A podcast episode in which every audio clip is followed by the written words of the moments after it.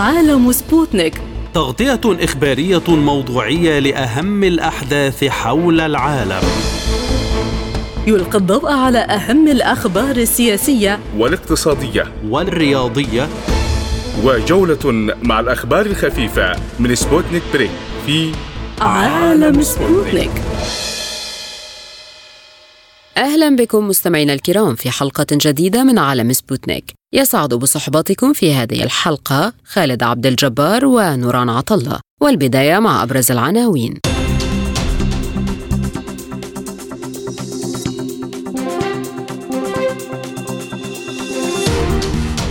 واشنطن تحذر من طول الحرب على غزة وتدعو إسرائيل لتقليص أهدافها. وزير الخارجية الإيراني يؤكد أن توسيع نطاق الحرب أصبح أمرا لا مفر منه. الناتو يعلن عجزه عن تلبية متطلبات أوكرانيا العسكرية. مقتل أكثر من 700 في معارك غرب دارفور تزامنا مع مباحثات جدة حول السودان. واقتصاديا، شركات نفط عالمية تعلن وقف إنتاج النفط في إقليم كردستان العراق بسبب المديونيات.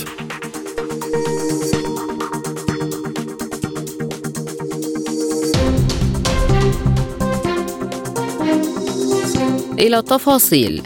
قال رئيس هيئة الأركان الأمريكية المشتركة الجنرال تشارلز براون إن أهداف إسرائيل المعلنة من حربها على قطاع غزة كانت كبيرة جدا، في إشارة إلى استحالة تحقيقها، مشددا على أنه كلما طال أمد الحرب زادت صعوبتها. وخلال مؤتمر صحفي في أول تصريحات مفصلة له عن الحرب في غزة، قال براون وهو كبير المستشارين العسكريين للرئيس الأمريكي جو بايدن إن هدف إسرائيل من حملتها العسكرية في غزة هو التدمير الكامل لحركة المقاومة الإسلامية حماس، وهو أمر كبير جداً.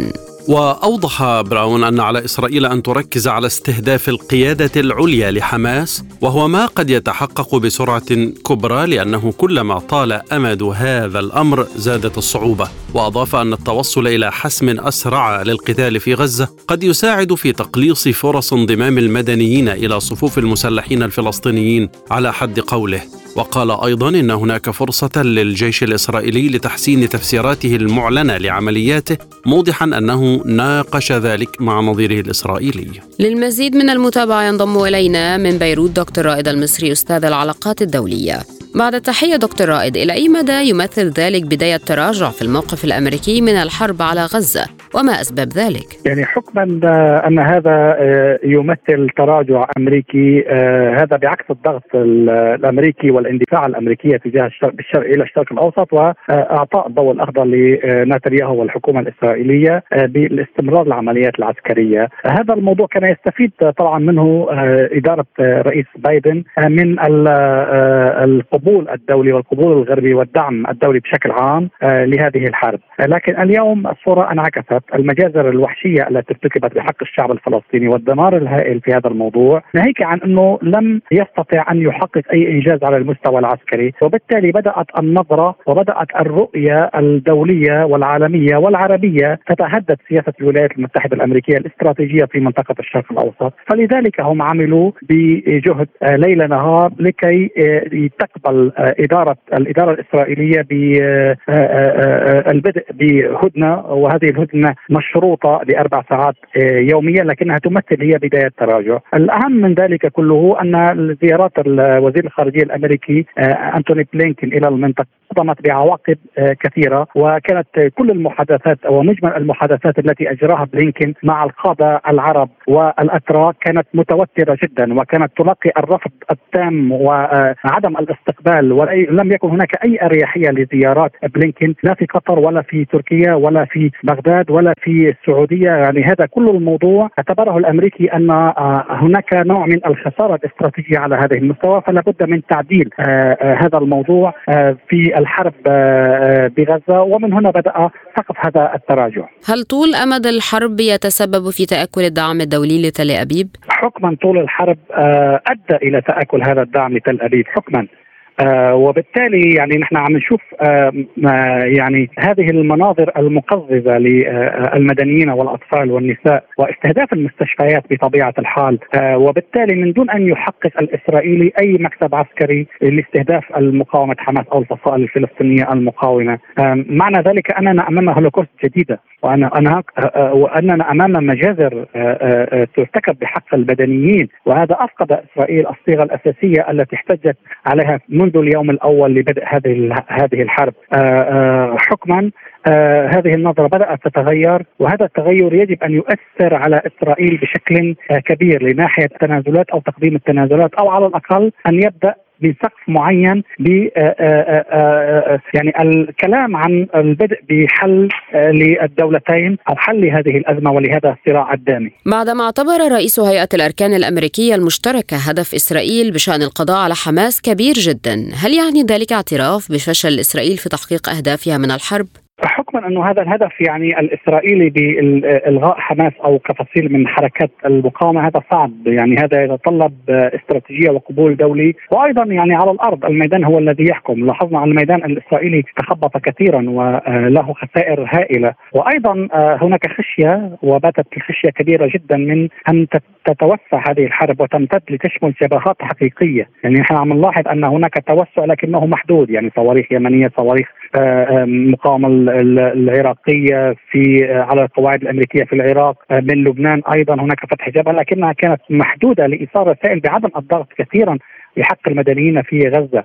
هذا الموضوع أنا أعتقد أنه الخشية من توسع هذه الحرب وخسارة إسرائيل لحلفائها الاستراتيجيين في المنطقة، لأنه أنا أعتقد أنه حتى يعني دول المنطقة وقادتها من العرب وغير العرب يعني باتوا يعتبرون أن لديهم تحالفات بديلة عن هذا الموضوع عن الأمريكي، وبالتالي اليوم السياسات الاقتصادية والممرات الاستراتيجية باتت بحوزة الجميع، والكل قادر أن يعطل ويفرمل أي اندفاع على هذا المستوى. ولذلك تلقف الأمريكي هذا الموضوع وأعاد موضوعه على في هذا الإطار للبدء في، وأنا أعتقد يعني البدء في التوصل إلى حل، على الأقل حل مبدئي.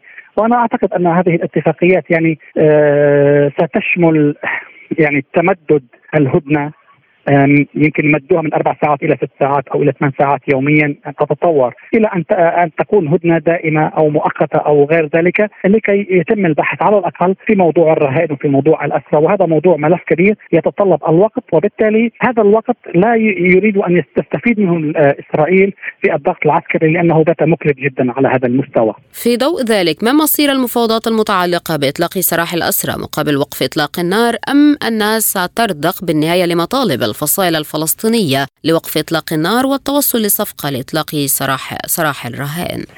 هي بالأساس كانت إسرائيل تريد وقف إطلاق النار وإطلاق الأسرى مقابل إطلاق الأسرى. الفصائل الفلسطينية لن تقبل بهذا الموضوع، أنه فقط أن يطلق سراح جميع الأسرى اللي هن يمكن 250 أو 300 أسير وأن يتم وقف الحرب. معنى ذلك أنهم لم يتحقق شيء، وبالتالي الدمار كان كبير جدا.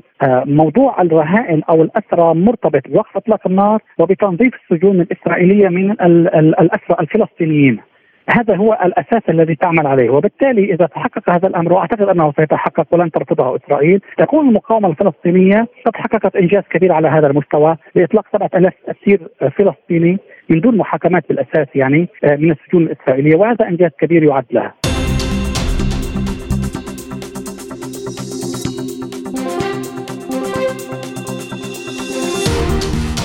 قال وزير الخارجية الإيراني حسين أمير عبداللهيان أمس الخميس إن توسيع نطاق الحرب أصبح أمرا لا مفر منه نظرا لتزايد حدة الحرب التي تشنها إسرائيل على غزة. ونشرت الخارجية الإيرانية تغريدة لعبداللهيان على موقع إكس قال فيها إن وقت استمرار جرائم تل أبيب يقترب من نهايته بسرعة. وأضاف الوزير الإيراني أن الحرب التي تشنها إسرائيل على غزة منذ أكثر من شهر أظهرت الوجه الإجرامية والعنيفة والعدوانية لإسرائيل بشكل واضح في إبادة النساء والأطفال في غزة. من جهته قال الرئيس الإيراني إبراهيم رئيسي إن تصاعد ما وصفها بالجرائم في غزة سيؤدي إلى تعقيد الوضع في فلسطين والمنطقة، وأضاف رئيسي خلال كلمته في قمة منظمة التعاون الاقتصادي بالعاصمة الأوزبكستانية طشقند أن الدعم الغربي الشامل لإسرائيل عامل أساسي في استمرار الحرب. للمزيد من المتابعة ينضم إلينا من طهران المحلل السياسي عماد أبشانس. بعد التحية، ما أهمية تزامن تصريحات وزير الخارجية الإيراني مع قصف أمريكي لمواقع الحرس الثوري الإيراني في سوريا؟ تحياتي لكم وللمستمعين الأعزاء. عمليا اليوم بسبب الدعم الأعمى للولايات المتحدة للكيان الصهيوني، فكل شعوب المنطقة اليوم منزعجة من الأمريكيين، منزعجة من الوجود الأمريكي، وهي تنتفض ضد الاحتلال الأمريكي لأراضي الشعوب هذه المنطقة إن كان في العراق أو سوريا. وعمليا الهجمات التي تواجهها القوات الأمريكية في هذه المنطقة سببها تصرفات الأمريكيين نفسهم في الدعم الأعمى للكيان الصهيوني من جهة، ومن جهة أخرى احتلال أراضي هذه البلدان، وهذا حق كل شعوب العالم طبقا لقرارات الأمم المتحدة واتفاقيات جنيف وغيرها أن تدافع عن أراضيها وتقاوم الاحتلال. ولا يمكن من غير المنطقي أن تريد الولايات المتحدة من إيران أو حلفاء إيران أن يقوموا بحماية القوات الأمريكية في هذه المنطقة. لهذا أنا أتصور أن الأمريكيين يقومون بأعمال إرهابية ضد القوات المختلفة في هذه المنطقة لتحريكهم لكي يردوا على الأمريكيين، وعليه فإن هذا ممكن أن يؤدي إلى تصعيد أكبر وأكبر في هذه المنطقة. هل تعني تصريحات عبداللهيان زيادة حدة انخراط جبهات المقاومة في الحرب ضد إسرائيل ردا على استمرار حرب الإبادة ضد غزة؟ أنا أتصور أن التصرف الأمريكي في الدعم الأعمى للكيان الصهيوني سوف يؤدي بالتالي إلى زيادة المقاومة ضد التواجد الأمريكي في هذه المنطقة وضد الكيان الصهيوني. كل ما زادت حدة العمليات الإسرائيلية والمجازر التي تقوم بها إسرائيل ضد الشعب الفلسطيني، بالتأكيد فإن الغضب الشعبي في كل المنطقة سوف يزيد، وسوف تزداد العمليات على إسرائيل وعلى الولايات المتحدة التي تدعم إسرائيل وتقاوم المجتمع الدولي، كل الدول العالم. هنا الاجتماع الأخير الجمعية العامة للأمم المتحدة والتصويت أكد أن كل دول العالم اليوم تريد وقف لإطلاق النار وحل القضية الفلسطينية، والولايات المتحدة تقاوم كل المجتمع الدولي في هذا الشأن. وطالما هذه المقاومة ضد المجتمع الدولي، وطالما هذه الأعمال المجازر التي تقوم بها إسرائيل هي مستمرة، بالتأكيد أنا أتصور أن العمليات ضد إسرائيل والولايات المتحدة سوف تزداد وتشتد. هل يجر ذلك المنطقة لحرب شاملة؟ عمليا أنا لا أتصور أن أحدا في هذه المنطقة يريد حرب، الجميع يريدون السلام، ولكن الولايات المتحدة بتصرفاتها هي تجر المنطقة إلى حرب شاملة. إسرائيل اليوم تأمل أن يكون هناك حرب شاملة في هذه المنطقة، تريد أن يكون تجر الولايات المتحدة إلى حرب مع إيران وجبهة المقاومة. يجب أن ننتظر ونرى ما هي الظروف، هل سوف يعقل الأمريكي أو يكون هناك عقلاء في الإدارة السياسية الأمريكية لتجنب الوقوع في فخ نتنياهو، أو أنه سوف يستمرون ويقع يقومون بما أو يتصرفون كما تصرفوا في أوكرانيا وجلبوا الحرب والويلات لأوروبا، يريدون أن يتصرفوا بنفس الشكل في الشرق الأوسط ويجلبوا الحرب والويلات في غرب آسيا وشمال أفريقيا.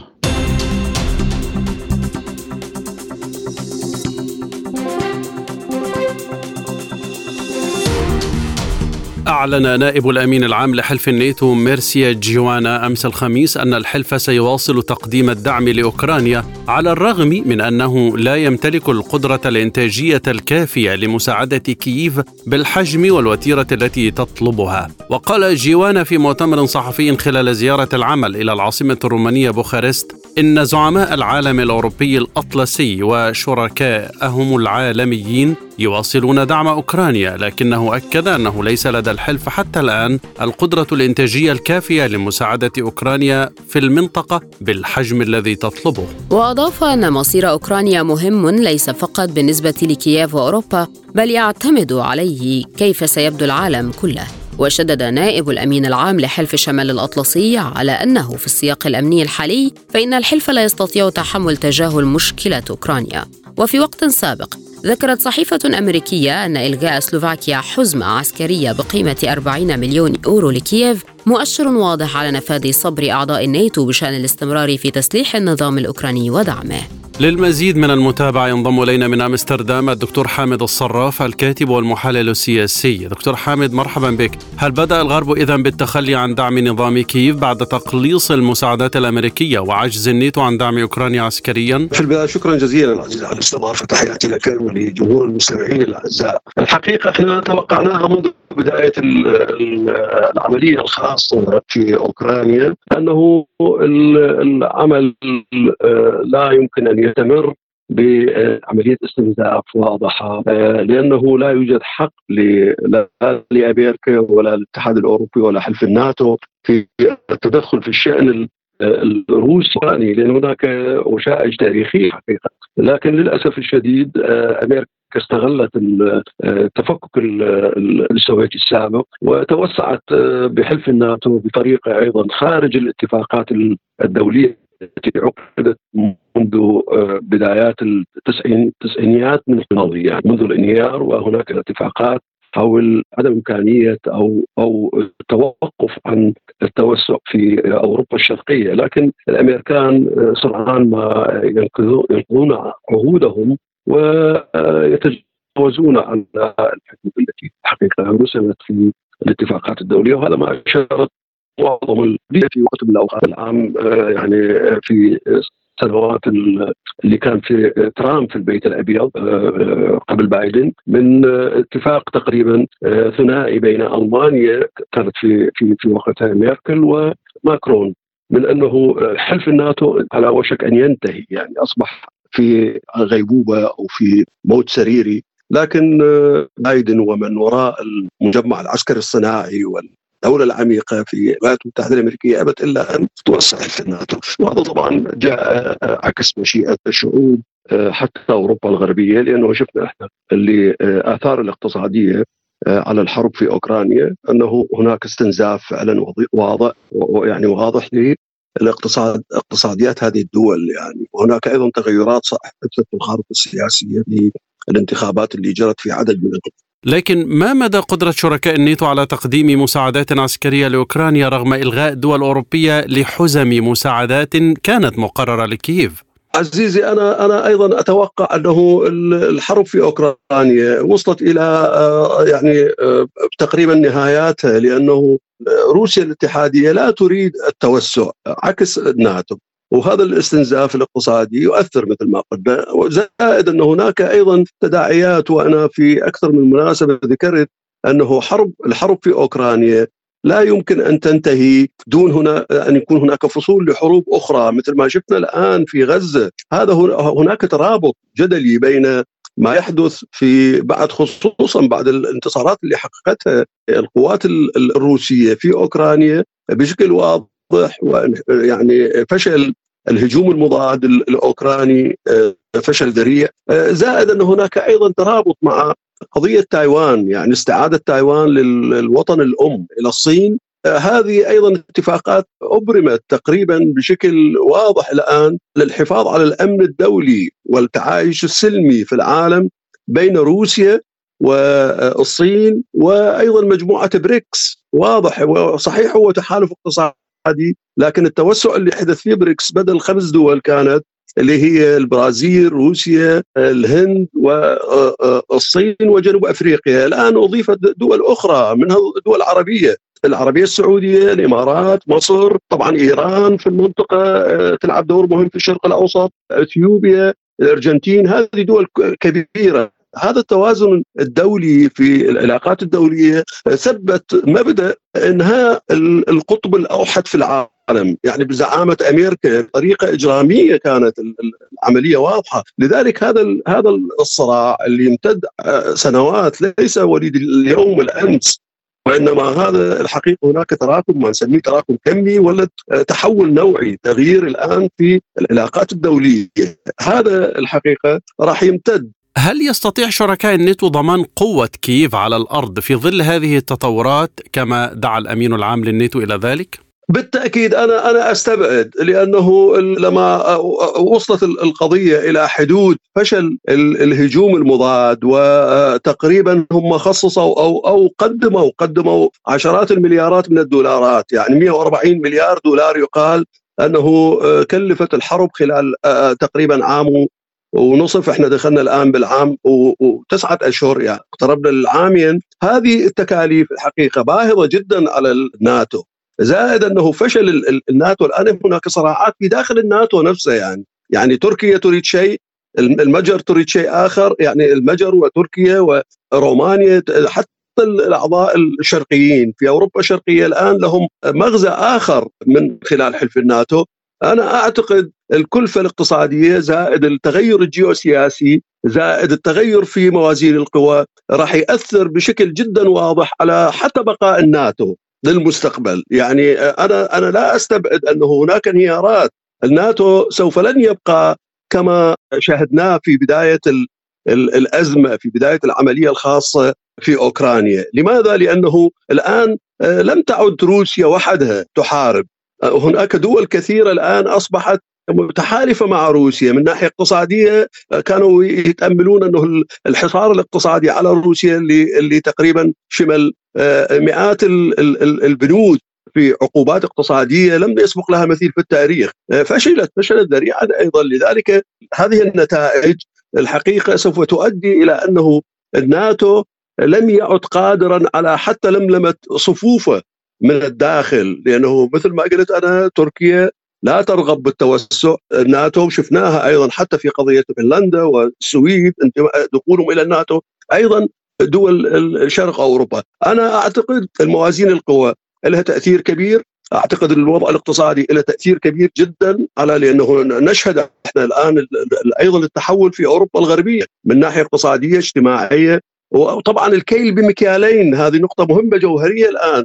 يعني شافوا حتى شعوب أوروبا والعالم بأجمعه شهدوا يعني بشكل لا يقبل الشك هناك ازدواجية في المعايير بين ما حدث في أوكرانيا وأكاذيب الموقف الغربي. كيف ينعكس يا دكتور حامد على سير العمليات العسكرية في أوكرانيا؟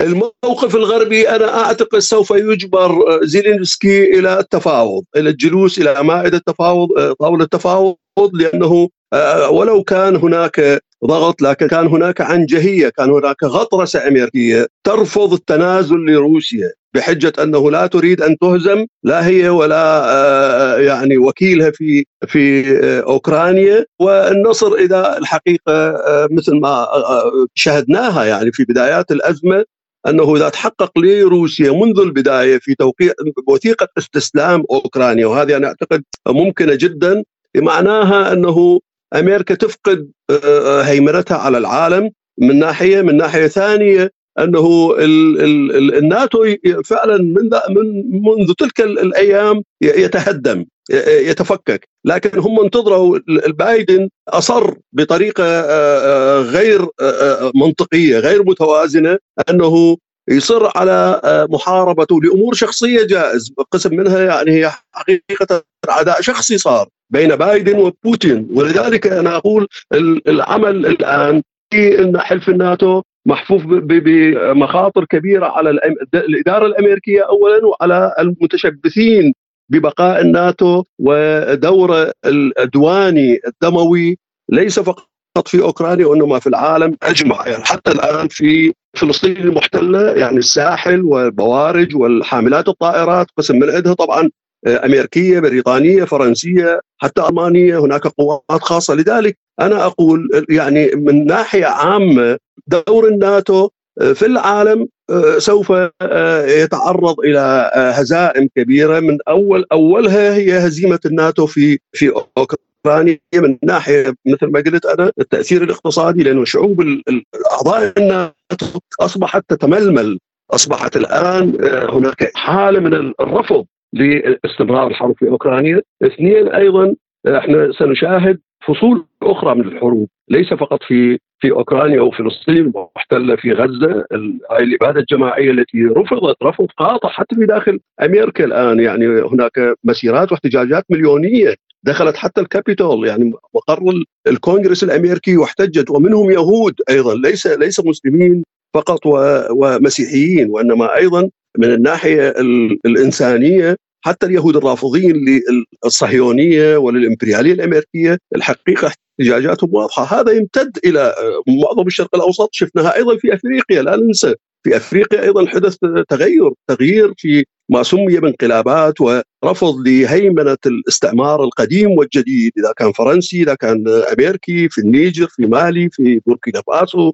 هذه الحقيقة تحولات كبيرة لابد وأن تربط مع بعض، لعبة يعني دومينو مثل ما يقال، أنه الوضع الآن أصبح بالنسبة للأمريكان خطير جدا، وهم أيضا بالإضافة إلى ذلك هناك عامل داخلي في داخل أمريكا، تحضيرات لانتخاباتهم الآن بصدد الانتخابات الأمريكية القادمة.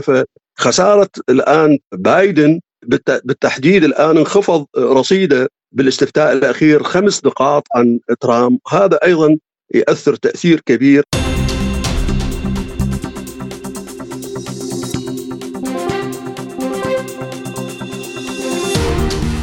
اندلعت اشتباكات عنيفة بين الجيش السوداني وقوات الدعم السريع في مدينة الجنينة عاصمة ولاية غرب دارفور، يأتي ذلك تزامنا مع استمرار مباحثات جدة بين ممثلين عن الجيش السوداني وقوات الدعم السريع في المملكة العربية السعودية. وذكرت وسائل إعلام عربية أن قوات الدعم السريع هاجمت الفرقة 15 مشاة وهي مقر قيادة الجيش السوداني في الجنينة بأعداد كبيرة من القوات، كما اشتبكت مع قوة من الجيش في محلية كرانك بشرق الجنينة، وانتشرت في المحلية التي تعد بوابة الولاية من الناحية الشرقية. يأتي هجوم قوات الدعم السريع في الجنينة بعد يوم واحد من إعلانها الاستيلاء على مقر قيادة الجيش في مدينة زالينجي بوسط دارفور، وبعد أيام قليلة من سيطرتها على مقر الفرقة 16 في مدينة نيالا بولاية جنوب دارفور، ثاني أكبر المدن السودانية ومركز قيادة الجيش في الولايات الغربية. للمزيد من المتابعة ينضم إلينا من دارفور الكاتب الصحفي السوداني الأستاذ أبو ذر مسعود. أستاذ أبو ذر، بداية أطلعنا على الأوضاع لديك في دارفور. نعم، هناك مقتل أكثر من 700 شخص أو يزيد في معارك بقرب دارفور تضامن مع المباحثات التي تجرى في جدة. لم يكن الأمر كذلك، إنما كان بدأ بجنوب دارفور. تم اقتحام أو الاستيلاء على الفرقة 16 مشاة بمدينة نيالا، وهي ثاني أكبر مدينة في السودان من حيث الكثافة السكانية، وتعد الفرقة 16 مشاة هي أكبر المناطق العسكرية في غرب السودان. استطاعت قوات الدعم السريع الاستيلاء عليها، ومن ثم تحولت للقتال إلى مدينة زالينجي وهي عاصمة ولاية وسط دارفور، وتم أيضا الاستيلاء على حامية زالينجي. من بعد ذلك مباشرة كل هذه الأمور تجرى أثناء مفاوضات المباحثات السودانية التي تجرى في جدة. من بعد زالينجا تحولت قوات الدعم السريع للاستيلاء على الفرقة 15 مشاة بمنطقة أردمتة بمدينة الجنينة وهي عاصمة غرب دارفور وآخر نقطة حدودية بين السودان ودولة تشاد. لذلك يعني يمكن أن نقول كل هذه الهجمات وكل هذه المعارك قد دارت رعاها في الأيام التي بالتزامن مع الأيام التي تدور فيها المحادثات في جدة. لكن أستاذ أبو ذر، في ضوء ذلك ما تقييمك لسير محادثات جدة، ولماذا فشلت في التوصل لوقف إطلاق النار حتى الآن؟ نرى أن سير المحادثات في جدة لم يكن بالشكل الفاعل، وكتبنا وقلنا منذ أيام أن هذه المفاوضات لن تفضي إلى إلى جديد يذكر، وهي توصل لوقف إطلاق النار وهو الأهم والمنتظر من كل جموع الشعب السوداني. لذلك يمكن أن نصف أن محادثات جدة باءت بالفشل. ما أسباب اندلاع المعارك بين الدعم السريع والجيش السوداني في غرب دارفور؟ تجدد المعارك بين الدعم السريع والجيش في كل ولايات دارفور، ليس غرب دارفور فقط، إنما في جنوب دارفور ووسط دارفور وغربي دارفور. ويبدو أن الدعم السريع تحول للقتال بطراوة في هذه المناطق للسيطرة عليها وكسب مزيد من الأرض على قبل انطلاق الجولات الأخرى التي ربما تكون في جدة في مقدم الأيام. لكن كيف يؤثر ذلك على التزامات الطرفين بموجب جدة حول تسهيل وصول المساعدات الإنسانية وإجراءات بناء الثقة؟ هذا الأمر أثر بشكل كبير على وصول المساعدات الإنسانية وإجراءات بناء الثقة بين الطرفين، وأيضا أثر كثير بشكل كبير على وضع المواطنين والمدنيين الموجودين هناك. أغلب هؤلاء المواطنين فروا من المناطق التي تدار فيها المعارك، إن كانت في مدينة نيالا أو مدينة زالينجي أو مدينة الجنينة. أخيرا أستاذ أبو ذر، كيف تؤثر هذه المعارك برأيك على سير المباحثات؟ هذه المعارك ربما تؤثر بشكل كبير على المحادثات القادمة، لأن الدعم السري استطاع اكتساب مزيد من الأرض، واكتساب مزيد من الأرض يعني اكتساب أيضا نفوذ جديد داخل المباحثات.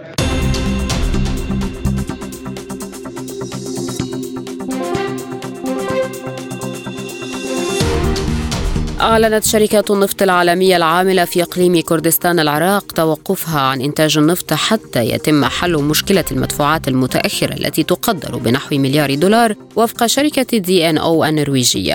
وأضافت DNO أن أعضاء إبيكورا 6 وهي واحدة منهم لن يستأنفوا التصدير عبر خط الأنابيب حتى يتضح كيف سيحصلون على مستحقاتهم التعاقدية من النفط الذي بيع وسلم بالفعل للتصدير وعن المبيعات المستقبلية لتصدير هذا النفط. وقالت الشركة إن الديون المتراكمة على حكومة إقليم كردستان والمستحقة لها عن مبيعات نفط سابقة في عامي 2022 و23 تجاوزت $300 مليون. للمزيد من المتابعة انضم إلينا من بغداد الخبير النفطي حمزة الجواهري. بعد تحية، ما هي الخسائر المتوقعة من وقف إنتاج النفط في كردستان العراق؟ حقيقة لا توجد خسائر بالمطلق بالنسبة إلى الحكومة الاتحادية، لأنه جميع الكميات اللي تنتج من كردستان هي أولا كمية صغيرة يعني، والباقي هو كله من حقول كركوك اللي هي تابعة للحكومة الاتحادية. عموما الكميات اللي تنتج من هاي المنطقة سواء كان من كردستان أو من حقول كركوك تم تعويضها من حقول الجنوب، لأنه عندنا بالجنوب بالعراق كميات أو خلينا نقول طاقة إنتاجية فائضة كنتيجة للالتزام مع أوبك بلس، طاقة إنتاجية فائضة تزيد على 600,000 برميل باليوم وربما حتى 700,000 برميل، إضافة إلى ذلك قدرة تصديرية تقريبا بنفس القدر متوفرة وأكثر من حاجة العراق. لذا تم الاستعاضة عن نفط منطقة الشمال بنفط من الجنوب، وبالتالي لم يخسر العراق ولا برميل واحد بالنسبة إلى البيع. شركات النفط العالمية العاملة في إقليم كردستان لن تنتج نفطا لتصديره عبر أحد خطوط الأنابيب حتى تحل مشكلة المدفوعات المتأخرة التي تقدر بنحو $1 مليار. ما تفاصيل هذه الحالة؟ أولا الكميات اللي تنتجها هاي الشركات ما تتجاوز 100,000 برميل باليوم، الباقي هو كله يأخذ من حقول كركوك. حقول كركوك اللي هي خلينا نقول تحت يعني بميزانية موازنة تدفعها الحكومة الاتحادية، هذا هو الواقع. بالنسبة إلى المديونية اللي تتحدث عنها الشركات، حقيقة هي ما من حقها أنه تطالب هاي المديونية، لأنه هي ما وقعت عقود مع الحكومة الاتحادية، وإنما وقعت عقود بشكل غير شرعي مع حكومة إقليم كردستان. هل يعقل أنه تجي الحكومة الاتحادية وتدفع أو تكون ملزمة بدفع أموال هي يعني ما متعاقدة عليها؟ هذا من ناحية. من ناحية أخرى أنه هاي الشركات يجب أن تعدل وضعها مع الحكومة الاتحادية حسب قرار محكمة باريس الدولية وثلاث قرارات من المحكمة الاتحادية العليا. كلها هاي تقول أنه هاي العقود غير شرعية وتتعارض مع الدستور، لذا يجب أن تبعد هاي الشركات مع الحكومة الاتحادية وتعدل وضعها وعقودها بحيث أنه تنسجم مع الدستور. فانحلت هاي المسألة هي أولا هي الأهم. على ذاك مسألة التعويضات هذه يجب أن تحلها الشركات مع الإقليم وليس مع الاتحادية. هل سيحل الأمر ببيع الشركات المنتجة ما تنتجه إلى الحكومة العراقية مباشرة؟ حقيقة يعني هل يعقل أن يشتري الإنسان ما يملكه؟ النفط الآن في كردستان أصبح ملك حسب القرارات مع المحكمة باريس، غرفة تجارة باريس، وثلاث قرارات من المحكمة الاتحادية الدستورية في العراق أنه هذا النفط كله ملك للحكومة الاتحادية. كيف تشتري الحكومة الاتحادية ما تملكه أصلا؟ فهذا اللي وضع هذا خلينا نقول الخبر أعتقد هو لحد الآن بعد في صدمة من نتيجة القرارات في المحاكم الدستورية ومحاكم التحكيم الدولية. متى تتمكن شركات النفط من استئناف إنتاج النفط بكامل طاقتها؟ لا يمكن أن تعود للإنتاج وإن كان هو بسيط جدا، يعني لا يتجاوز 100,000 برميل باليوم. لا يمكن أن تعود للإنتاج قبل أن تصلح وضعها مع الحكومة الاتحادية من خلال عقود، تبديل العقود إلى عقود خدمة اللي هي تتفق مع الدستور. أما عقود مشاركة بالإنتاج التي تعمل بها الآن هذه غير دستورية ومرفوضة رفض قاطع ولا يمكن النقاش بها لأنها مسألة دستورية، وهناك دستور وهناك أحكام دستورية في العراق وهناك أيضا أحكام دولية يعني تتعلق بالأمر. مستمعينا الكرام، إليكم فاصل قصير وبعده نستكمل باقي جولات عالم سبوتنيك.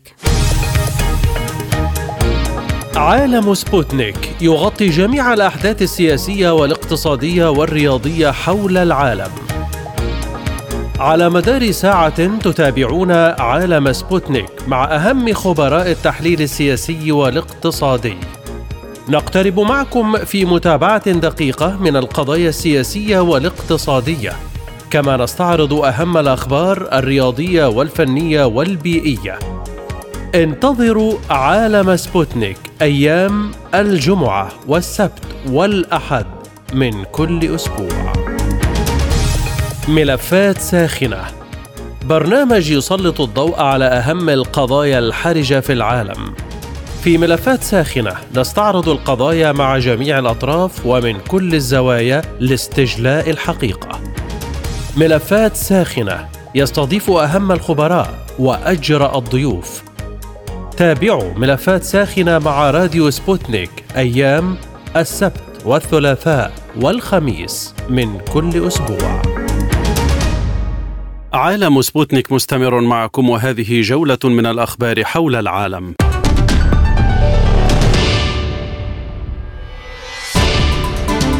أعلن المتحدث باسم الرئاسة الروسية ديمتري بيسكوف اليوم الجمعة أن الرئيس الروسي فلاديمير بوتين توجه إلى روستوف عقب زيارته لكازاخستان لزيارة مقر قيادة المنطقة العسكرية الجنوبية. وأضاف بيسكوف أن وزير الدفاع الروسي سيرجي شويغو ورئيس هيئة الأركان فاليري جراسيموف وقادة عسكريين آخرين رافقوا الرئيس خلال زيارته إلى مقر قيادة المنطقة العسكرية الجنوبية. وبحسب بيسكوف اطلع بوتين على أنواع جديدة من المعدات العسكرية الروسية وتلقى تقارير عن التقدم المحرز في العملية العسكرية الخاصة بأوكرانيا. أعلن رئيس المركز الصحفي لمجموعة المركز ألكسندر زافتشوك أن الجيش الروسي ضرب 8 مناطق لتمركز القوى البشرية والمعدات الأوكرانية في اتجاه كراسني ليمان، كما ضرب 4 مراكز للقيادة والمراقبة.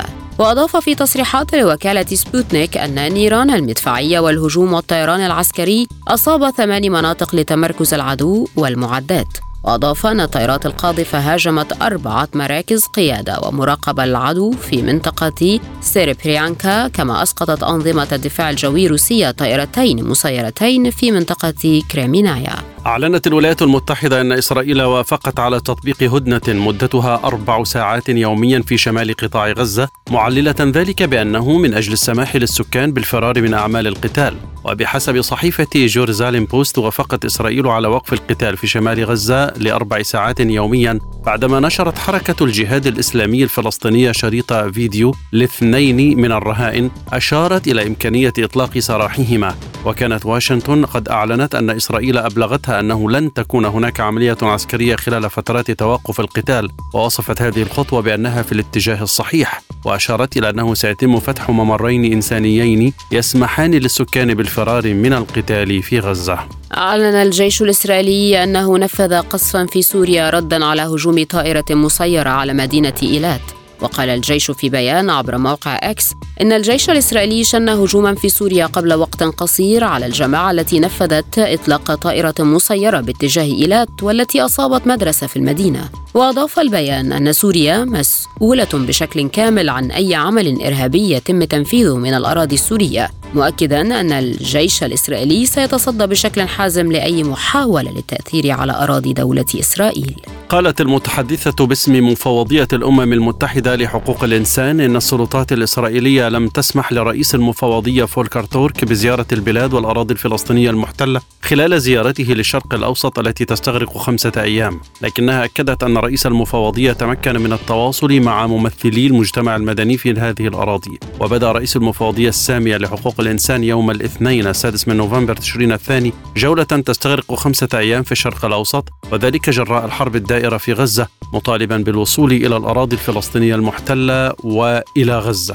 أعلنت وزارة الطوارئ الروسية تسليم 25 طنا من المساعدات الإنسانية إلى مصر مخصصة لقطاع غزة. وقالت الوزارة في بيان إن طائرة تابعة لوزارة الطوارئ الروسية نقلت 25 طنا من المساعدات الإنسانية إلى مصر. وأضافت أنه تم بالفعل تسليم الشحنة الإنسانية إلى ممثلي جمعية الهلال الأحمر المصري تمهيدا لإرسالها إلى سكان قطاع غزة. وخلال الأيام الماضية أرسلت روسيا طائرتين تحملان 60 طنا من المساعدات الإنسانية، بما في ذلك المواد الغذائية والطبية ومنتجات النظافة الشخصية، وذلك إلى مطار العريش المصري مخصصة لسكان قطاع غزة. أعلنت جماعة أنصار الله الحوثيين اليمنية أمس الخميس إطلاق صواريخ باليستية تجاه مدينة إيلات الإسرائيلية على البحر الأحمر، مؤكدة أنها أصابت أهدافها. جاء ذلك في بيان نشره المتحدث العسكري باسم الجماعة العميد يحيى سريع على حسابه بمنصة إكس، وأضاف أن القوات المسلحة اليمنية أطلقت دفعة من الصواريخ الباليستية على أهداف مختلفة وحساسة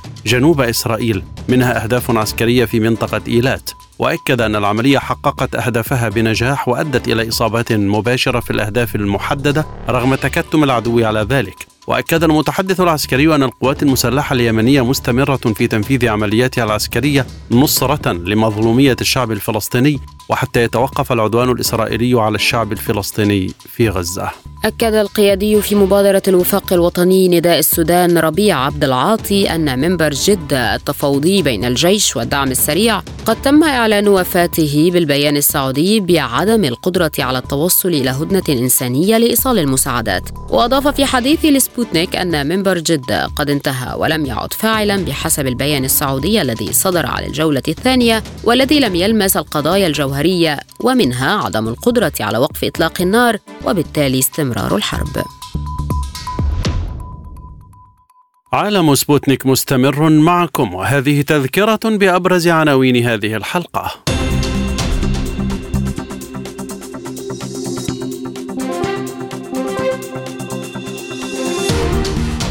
واشنطن تحذر من طول الحرب على غزة وتدعو إسرائيل لتقليص أهدافها. وزير الخارجية الإيراني يؤكد أن توسيع نطاق الحرب أصبح أمر لا مفر منه. الناتو يعلن عجزه عن تلبية متطلبات أوكرانيا العسكرية. مقتل أكثر من 700 في معارك غرب دارفور تزامنا مع مباحثات جدة حول السودان. واقتصاديا، شركات نفط عالمية تعلن وقف إنتاج النفط في إقليم كردستان العراق بسبب المديونيات. مستمعينا الكرام، إليكم فاصل قصير وبعده نستكمل باقي جولات عالم سبوتنيك. عالم سبوتنيك يغطي جميع الأحداث السياسية والاقتصادية والرياضية حول العالم. على مدار ساعة تتابعون عالم سبوتنيك مع أهم خبراء التحليل السياسي والاقتصادي. نقترب معكم في متابعة دقيقة من القضايا السياسية والاقتصادية، كما نستعرض أهم الأخبار الرياضية والفنية والبيئية. انتظروا عالم سبوتنيك أيام الجمعة والسبت والأحد من كل أسبوع. مساحة حرة، برنامج يسلط الضوء على أهم القضايا الاجتماعية والاقتصادية حول العالم. في مساحة حرة تنوع في الآراء وثراء في النقاش.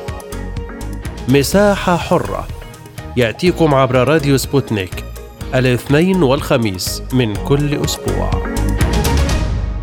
وهذه وقفة مع أخبار الاقتصاد في عالم سبوتنيك.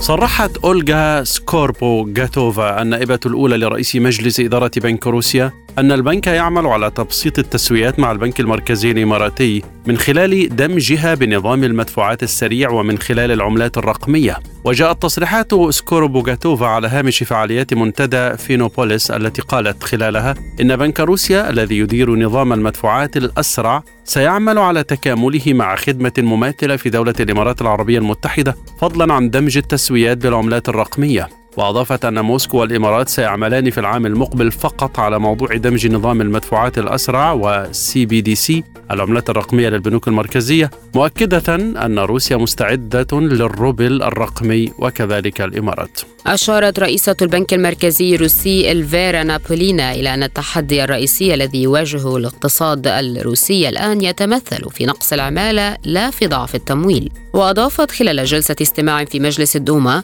أن 13,000 شركة تشارك في الدراسات الاستقصائية التي يجريها البنك المركزي لاستطلاع المشكلات في الصناعات الرئيسية قبل كل قرار يطال سعر الفائدة. ووفقا للدراسات فقد وصلت البطالة إلى روسيا أو في روسيا إلى مستوى قياسي منخفض بلغ 3% خلال الأشهر الثلاثة الماضية. وأشارت نابولينا إلى أن البنك المركزي الروسي يتوقع نموا في الإقراض لقطاع الشركات العام المقبل.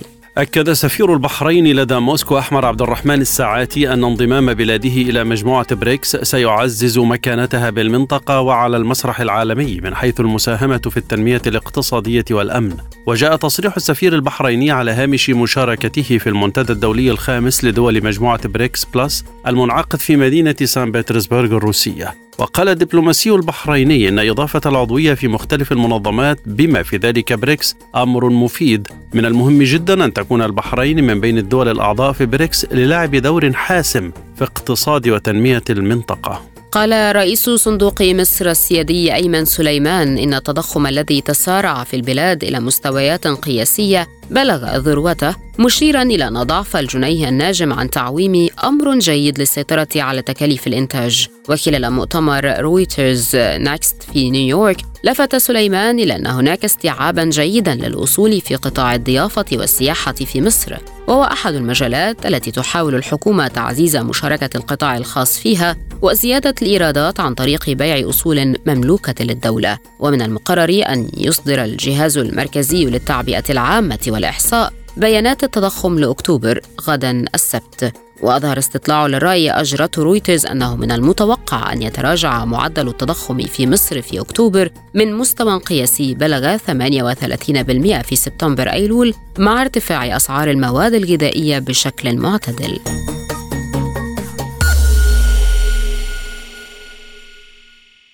وهذه وقفة مع أخبار الرياضة في عالم سبوتنيك. فاز تولوز الفرنسي على ضيفه ليفربول الإنجليزي 3-2 ضمن منافسات الجولة الرابعة في المجموعة الخامسة لبطولة الدوري الأوروبي. وسجل أهداف تولوز اللاعب آرون دونوم في الدقيقة 36، وتيس دالينجا في الدقيقة 58، وفرانك ماجري في الدقيقة 76، بينما سجل لليفربول لاعب تولوز كريستيان كاسيراس بالخطأ في مرماه في الدقيقة 74، والبرتغالي دييغو جوتا في الدقيقة 89 من عمر اللقاء. ورغم الهزيمة لا يزال الريدز في الصدارة برصيد 9 نقاط، وتولوز في المركز الثاني ب7 نقاط، وسانت جلواز ثالثا ب4 نقاط، ولاسكلينز في المرتبة الرابعة ب3 نقاط. فاز برايتون الإنجليزية على مضيفي أياكس أمستردام الهولندي 2-0 ضمن منافسات الجولة الرابعة من مباريات المجموعة الثانية في الدوري الأوروبي. وسجل أهداف برايتون اللاعب فاتي الهدف في الدقيقة 15، بما سجل الإيفواري سايمون أندانغرا الهدف الثاني في الدقيقة 53 من عمر اللقاء. وبذلك رفع برايتون رصيده إلى 7 نقاط في صدارة المجموعة الثانية مؤقتا، بينما تجمد رصيد أياكس أمستردام عند 2 نقطة في المركز الأخير بانتظار ما ستسفر عنه نتيجة مباراة مارسيليا 5 نقاط أمام أياك أثينا 4 نقاط. أعلن نادي أتلتيكو مدريد الإسباني تجديد عقد مدربه الأرجنتيني دييغو سيميوني حتى عام 2027. وقال النادي في بيان إن دييغو بابلو سيموني مستمر في تدريب الفريق حتى 30 من يونيو من عام 2027. وأشار البيان إلى أن المدرب الأرجنتيني وقع عقده الجديد في مكاتب سفيتاس متروبوليتانو، مما يمثل استمرارية المشروع الذي بدأ مع وصوله إلى مقاعد البدلاء الحمراء والبيضاء في ديسمبر عام 2011. وعدد البيان بطولات الفريق الإسباني منذ تولي المدرب الأرجنتيني مهمة تدريبه، وأوضح أن كل هذه الإنجازات مكنت أتلتيكو مدريد من الوصول إلى المركز الثاني في تصنيف الأندية الأوروبية. ضمن إنتر ميلان الإيطالي مقعدا في كأس العالم للأندية 2025 لينضم إلى 13 ناديا، منها أندية ريال مدريد وتشيلسي ومانشستر سيتي. وذكرت شبكة سكاي سبورت إيطاليا أن تأهل إنتر جاء بعد الفوز على سالزبورغ وضمان مقعد في ثمن نهائي دوري أبطال أوروبا. ولدى الاتحاد الأوروبي لكرة القدم 12 مقعدا في كأس العالم للأندية التي سيستضيفها أو ستستضيفها الولايات المتحدة الأمريكية في يونيو حزيران 2025. ويتأهل الفائزون بدوري أبطال أوروبا من 2021 إلى 2024 تلقائيا إلى المسابقة، بينما يتم تحديد الأندية الأخرى خلال تصنيف النادي على مدى 4 سنوات. مستمعينا الكرام، إليكم فاصل قصير وبعده نستكمل باقي جولات عالم سبوتنيك. عالم سبوتنيك يغطي جميع الأحداث السياسية والاقتصادية والرياضية حول العالم. على مدار ساعة تتابعون عالم سبوتنيك مع أهم خبراء التحليل السياسي والاقتصادي. نقترب معكم في متابعة دقيقة من القضايا السياسية والاقتصادية، كما نستعرض أهم الأخبار الرياضية والفنية والبيئية.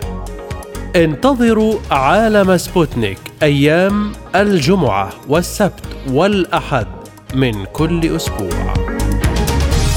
ملفات ساخنة، برنامج يسلط الضوء على أهم القضايا الحرجة في العالم.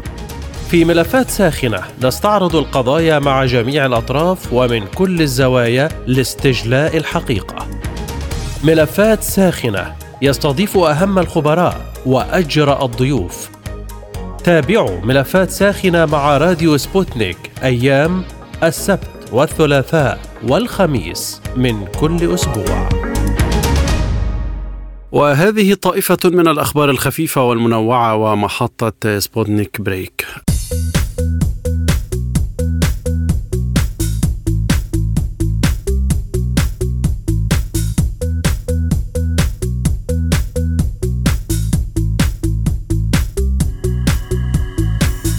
أفادت الحكومة الكولومبية بأن ميليشيا جيش التحرير الوطني المتمردة أطلقت سراح والد مهاجم ليفربول لويس دياز بعد 12 يوما من اختطافه شمال البلاد. وصرح الوفد الحكومي المسؤول حاليا عن إجراء مفاوضات سلام مع جيش التحرير الوطني بإطلاق سراح دياز الذي أحدث اختطافه في 28 من أكتوبر تشرين الأول ببلدة بارانكاس الصغيرة ضجة على المستوى الدولي. وعبر دياز الابن عن مطلبه بإطلاق سراح والده بكتابة عبارة الحرية لأبي باللغة الإسبانية على قميصه الداخلي الذي كشف عنه يوم الأحد الموافق 5 نوفمبر تشرين الثاني بعد تسجيله هدفا لفريقه ليفربول في مباراة بالدوري الإنجليزي الممتاز. أعلن العلماء في الصين عن ولادة حيوان رئيسي لا مثيل له بعيون تتلألأ باللون الأخضر وأطراف الصابع تتوهج باللون الأصفر، وهي مجرد سمات يمكن ملاحظتها. كان القرد الذكر المولود في المختبر نتاج تجربة غير مسبوقة والتي استخدمت الخلايا الجذعية متعددة القدرات لبويضتين مخصبتين متميزتين وراثيا من نفس نوع القرد لإنشاء قرد مكاكا طويل الذيل حيا. وعلى الرغم من أن هذا القرد ليس أول قرد حي في العالم يتكون بشكل مصطنع من اندماج العديد من البويضات المخصبة، لكنه كان الأكثر اختلاطا أو خياليا بين جميع القرود وفقا لباحثين في الصين والمملكة المتحدة. يزعم علماء أنهم اكتشفوا قصة الأصول الحقيقية وراء كيفية بناء ملامح تمثال أبو الهول الفرعوني قبل 1500 عام والموجود بمحافظة الجيزة المصرية. وتؤكد الدراسة أن التمثال لم يبنيه القدماء المصريون من الصفر تماما، لكن اعتمادا على ميزة طبيعية تساعد على أن يصبح على هيئة أبو الهول الحالية وبصورة مدهشة. وفي الدراسة التي نشرت في إحدى المجلات العلمية أن فريقا من جامعة نيويورك اقترح أن ياردانغ، وهي سلسلة من الصخور التي تذروها الرياح وتبرز من الأرض، يمكن أن تتطور بشكل طبيعي إلى تكوين يشبه أبو الهول. وأضافوا أنه حتى لو كان المصريون القدماء قد صنعوا تمثال أبو الهول من قطعة صخرية ذات شكل غريب، فلا يزال يتعين عليهم تصميم السمات المميزة لأبو الهول بدقة والتي لا تزال قائمة حتى الوقت الحاضر.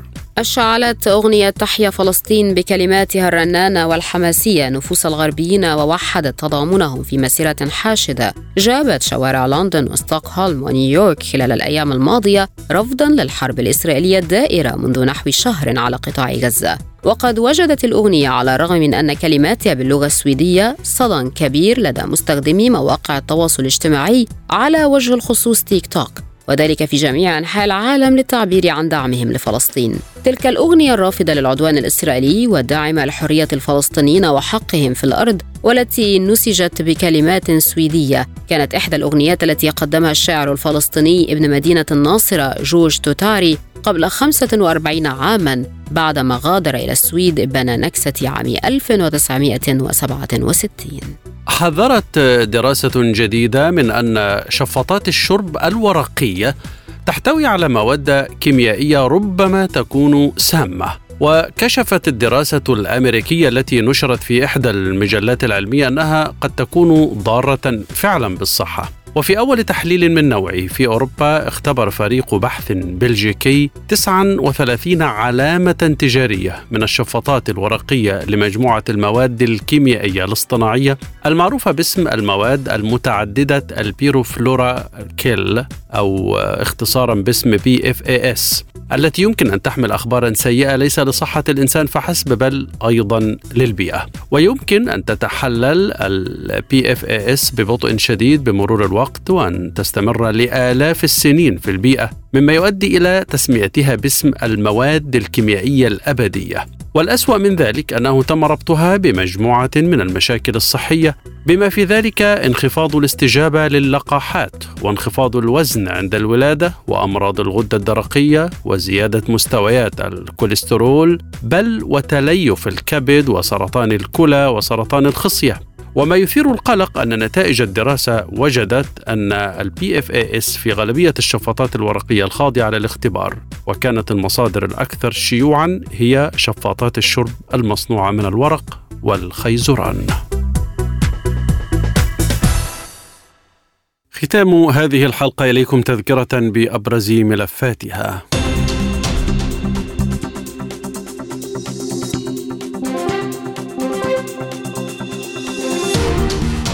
واشنطن تحذر من طول الحرب على غزة وتدعو إسرائيل لتقليص أهدافها.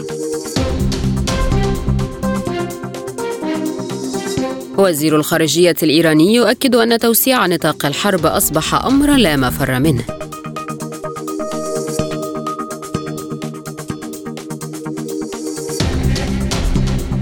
الناتو يعلن عجزه عن تلبية متطلبات أوكرانيا العسكرية.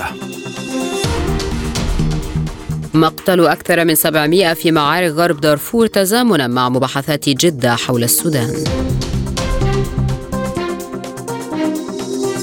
واقتصاديا، شركات نفط عالمية تعلن وقف إنتاج النفط في إقليم كردستان العراق بسبب المديونيات. رياضيا، ليفربول الإنجليزية تعرض لخسارته الأولى أمام تولوز الفرنسي 3-2 في بطولة الدوري الأوروبي. للمزيد زوروا موقعنا سبوتنيك arabic.ae. إلى اللقاء.